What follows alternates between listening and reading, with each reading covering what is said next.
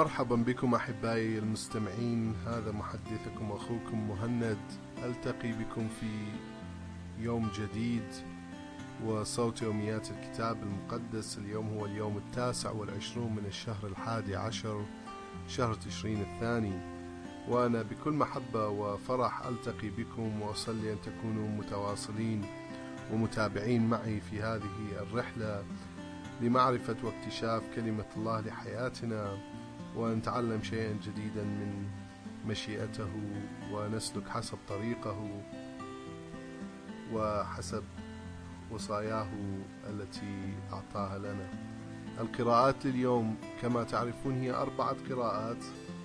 أبدأ من العهد القديم القراءة الأولى المخصصة اليوم من كتاب دانيال من بداية الإصحاح السادس وإلى نهاية الإصحاح السادس فتابعوا معي قراءة اليوم. وارتأى داريوس أن يولي على المملكة مئة وعشرين حاكما يشرفون على أقاليم المملكة كلها. ونصب عليهم ثلاثة وزراء أحدهم دانيال. يقدمون لهم حسابا بمدخول خزينة المملكة. فلا يتعرض الملك لخسارة. فأبدى دانيال تفوقا ملحوظا على سائر الوزراء والحكام بما يتميز به من روح من روح حاذقة. ونوى الملك أن يوليه شؤون المملكة كلها. فشرع الوزراء والحكام يلتمسون عليه علة اقترفها بحق المملكة فأخفقوا. لأنه كان أمينا لم يرتكب خطأ ولا ذنبا. فقال هؤلاء الرجال لا نجد ذنبا نتهم به دانيال إلا إذا وجدنا علة من نحو شريعة إلهه. عندئذ اجتمع هؤلاء الوزراء والحكام في حضرة الملك قائلين لتعش أيها الملك داريوس إلى الأبد. إن جميع وزراء المملكة وقادة الحرس والحكام والمشيرين والولاة قد تداولوا فيما بينهم على إصدار أمر ملكي صارم يعلن فيه أن كل من يرفع طلبة إلى إله أو إنسان سواك أيها الملك لمدة ثلاثين يوما يطرح في جب الأسود. فوقع الآن هذا الأمر الأمر أيها الملك واختمه لكي لا يطرأ عليه تغيير فيكون كشريعة مادي وفارس التي لا تنسخ. وهكذا وقع الملك داريوس الوثيقة والأمر. فلما بلغ دانيال أمر توقيع الوثيقة مضى إلى بيته وصعد إلى عليته ذات الكوى المفتوحة باتجاه أورشليم وجثى على ركبتيه ثلاث مرات في اليوم وصلى وحمد إلهه كمألوف عادته من قبل. فتجمع المتآمرون ووجدوا دانيال يبتهل ويتضرع إلى إلهه. فمثلوا في حضرة الملك وتباحثوا في أمره الذي صدر وقالوا ألم توقع أيها الملك أمرا يحضر على كل إنسان رفع طلب إلى إله أو إنسان سواك مدة ثلاثين يوما؟ ومن يخالف ذلك يطرح في جب الأسود؟ فأجاب الملك الأمر صحيحا كشريعة مادي وفارس التي لا تنسخ. حينئذ قالوا للملك أن دانيال أحد مسبيي يهوذا قد استهان بك ولم يأخذ الأمر الذي وقعته بعين الاعتبار بل, هو بل ها هو يرفع طلباته لإله لآلهة ثلاث مرات لإلهه ثلاث مرات في اليوم. فلما سمع الملك هذا الكلام تولاه غم شديد ووطن النفس على إنقاذ دانيالا ولكن لم تجدي جهوده التي بذلها حتى غروب الشمس في تخليصه. ثم تجمع المتآمرون في حضرة الملك للمرة الثانية وقالوا له اعلم أيها الملك أن شريعة مادي وفارس تنص على أن كل نهي أو أمر يوقعه الملك لا يتغير.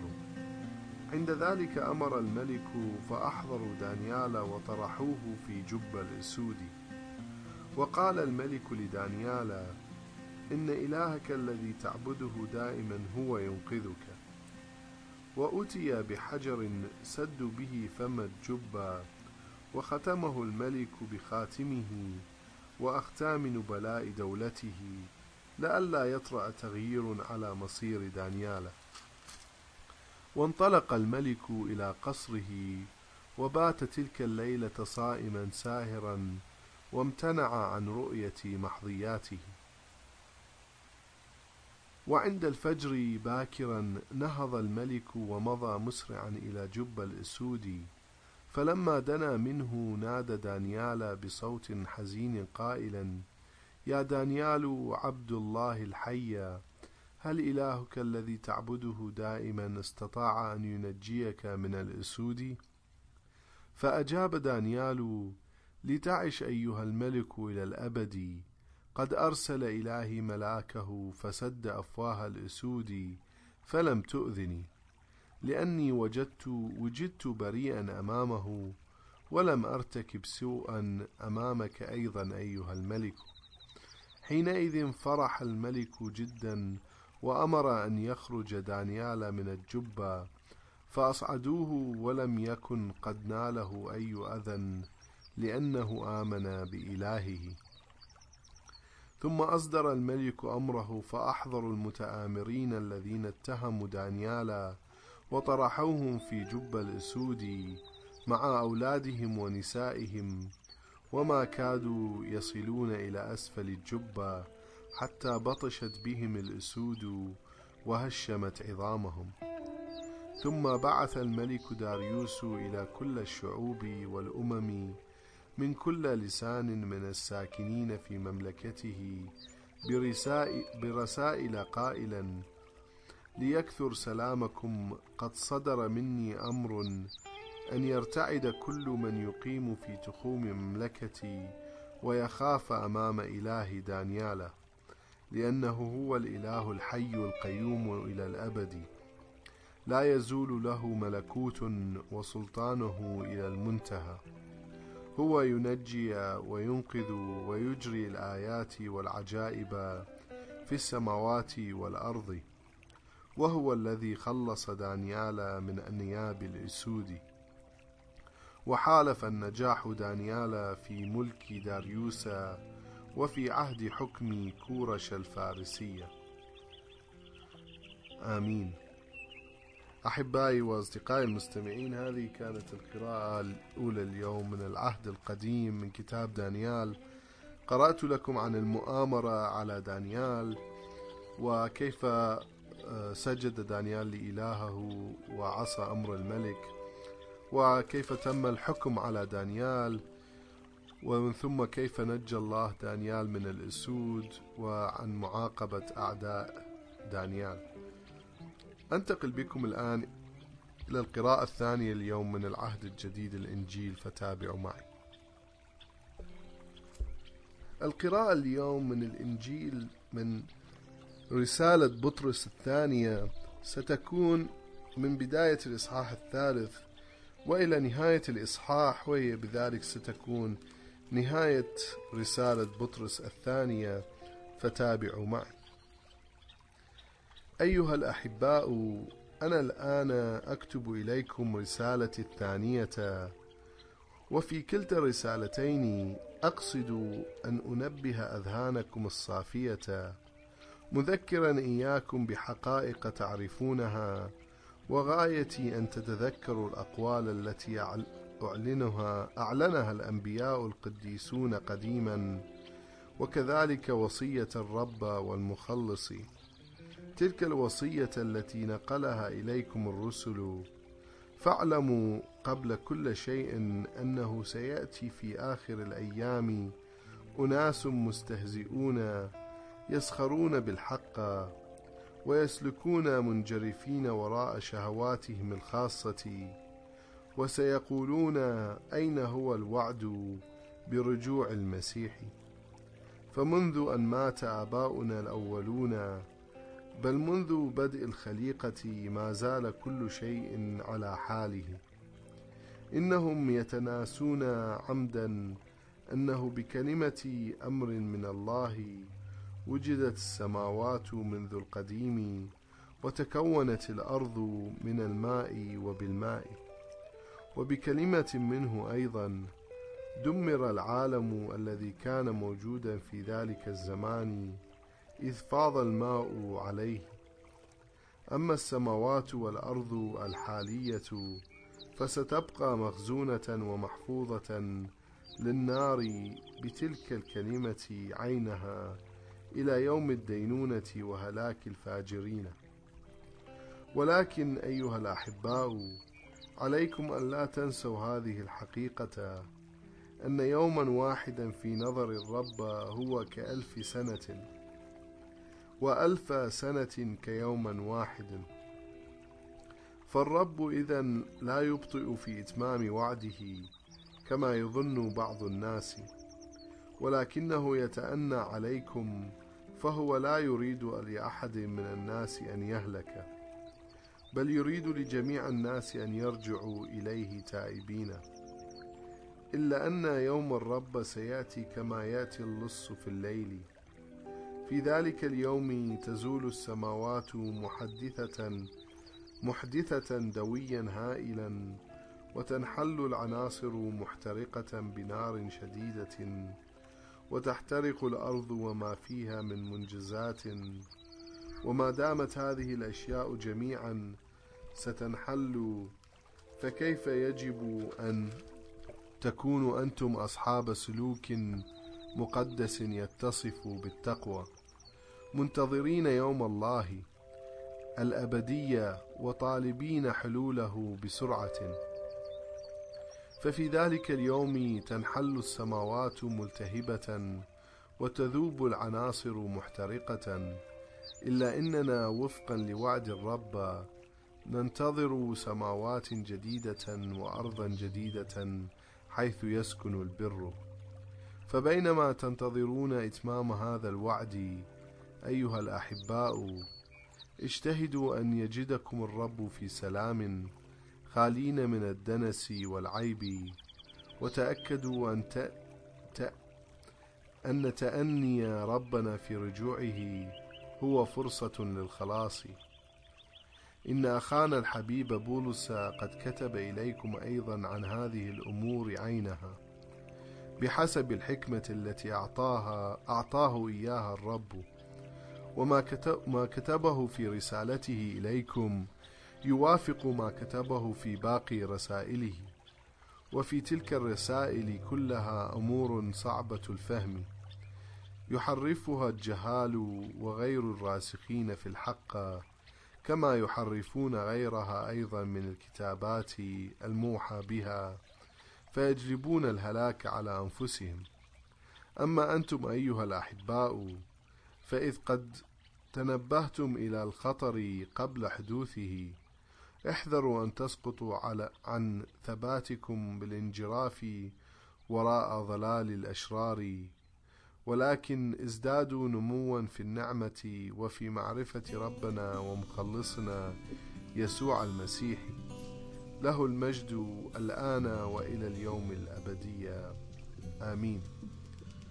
أحبائي المستمعين هذه كانت القراءة من العهد الجديد من رسالة بطرس الثانية. قرأت لكم عن مجيء الرب الثاني وهو أكيد وقريب. وهذه التفاصيل التي كان يكلم بها بطرس الكنيسة. أنتقل بكم الآن إلى القراءة الثالثة اليوم من كتاب المزامير. القراءة اليوم من كتاب المزامير لا نزال في المزمور الماء والتاسع عشر من بداية العدد الماء والتاسع والعشرون إلى نهاية العدد الماء والثاني والخمسون فتابعوا معي قراءة اليوم. ما أعجب شهاداتك لذلك تراعيها نفسي. فتح كلامك ينير الذهن ويهب البسطاء فهما. فغرت فغرت فمي لاهثا اشتياقا إلى وصاياك. التفت إلي وتحنن علي كما تفعل دائما مع محبيك. ثبت خطواتي في كلمتك ولا تدع أي إثم يتسلط علي. حررني من ظلم الإنسان فأحفظ وصاياك. أضئ بوجهك على عبدك وعلمني فرائضك. فاضت من عيني ينابيع دمع لأنهم لم يراعوا شريعتك. عادل أنت يا رب وأحكامك مستقيمة. أصدرت أوامرك بعدل وبأقصى الأمانة. أتميز أتميز غيرة في داخلي لأن أعدائي تغاضوا عن كلامك. أقوالك ممحصة نقية وعبدك أحبها. صغير الشأن أنا وحقير ومع ذلك لم أنس وصاياك. عدلك عدل أبدي وشريعتك حق. استولي استولى علي الضيق والشدة ولا لذة لي إلا بوصاياك. شهاداتك عدل إلى الأبد فهمني إياها فأحيا. صرخت إليك من كل قلبي فاستجب لي يا رب وسأراعي شرائعك. إياك دعوت فخلصني لأطيع شهاداتك. استيقظت قبل الفجر واستغثت رجائي في كلامك. الليل كله أظل مستيقظا أتأمل في أقوالك. استمع لي يا رب بمقتضى رحمتك. وأحيني بموجب أحكامك. اقترب مني اقترب مني الساعون وراء الرذيلة البعيدون عن شريعتك. إنما أنت يا رب أقرب إلي ووصاياك كلها حق. منذ القديم عرفت عرفت من شهاداتك أنك وضعتها لتثبت لتثبت إلى الأبد. آمين. أحبائي المستمعين هذه كانت القراءة من المزامير اليوم. أنتقل إلى القراءة الأخيرة من كت... معكم من كتاب الأمثال فتابعوا معي. قراءة اليوم من كتاب الأمثال أمثال وحكم النبي سليمان. ستكون من الإصحاح الثامن والعشرون العدد الحادي والعشرون والثاني والعشرون. المحاباة نقيصة. ومن أجل كسرة خبز يرتكب الإنسان الإساءة ذو العين الشريرة يسعى مسرعا وراء الغنى ولا يدرك أن الفقر مطبق عليه. آمين. أحبائي وأصدقائي المستمعين وبهذه القراءة أكون قد وصلت إلى نهاية قراءة المخصصة لهذا اليوم من كلمة الله الكتاب المقدس. أصلي أن الكلمة كانت بركة عليكم جميعا وإلى أن نلتقي معكم في قراءة جديدة اليوم غد أترككم ب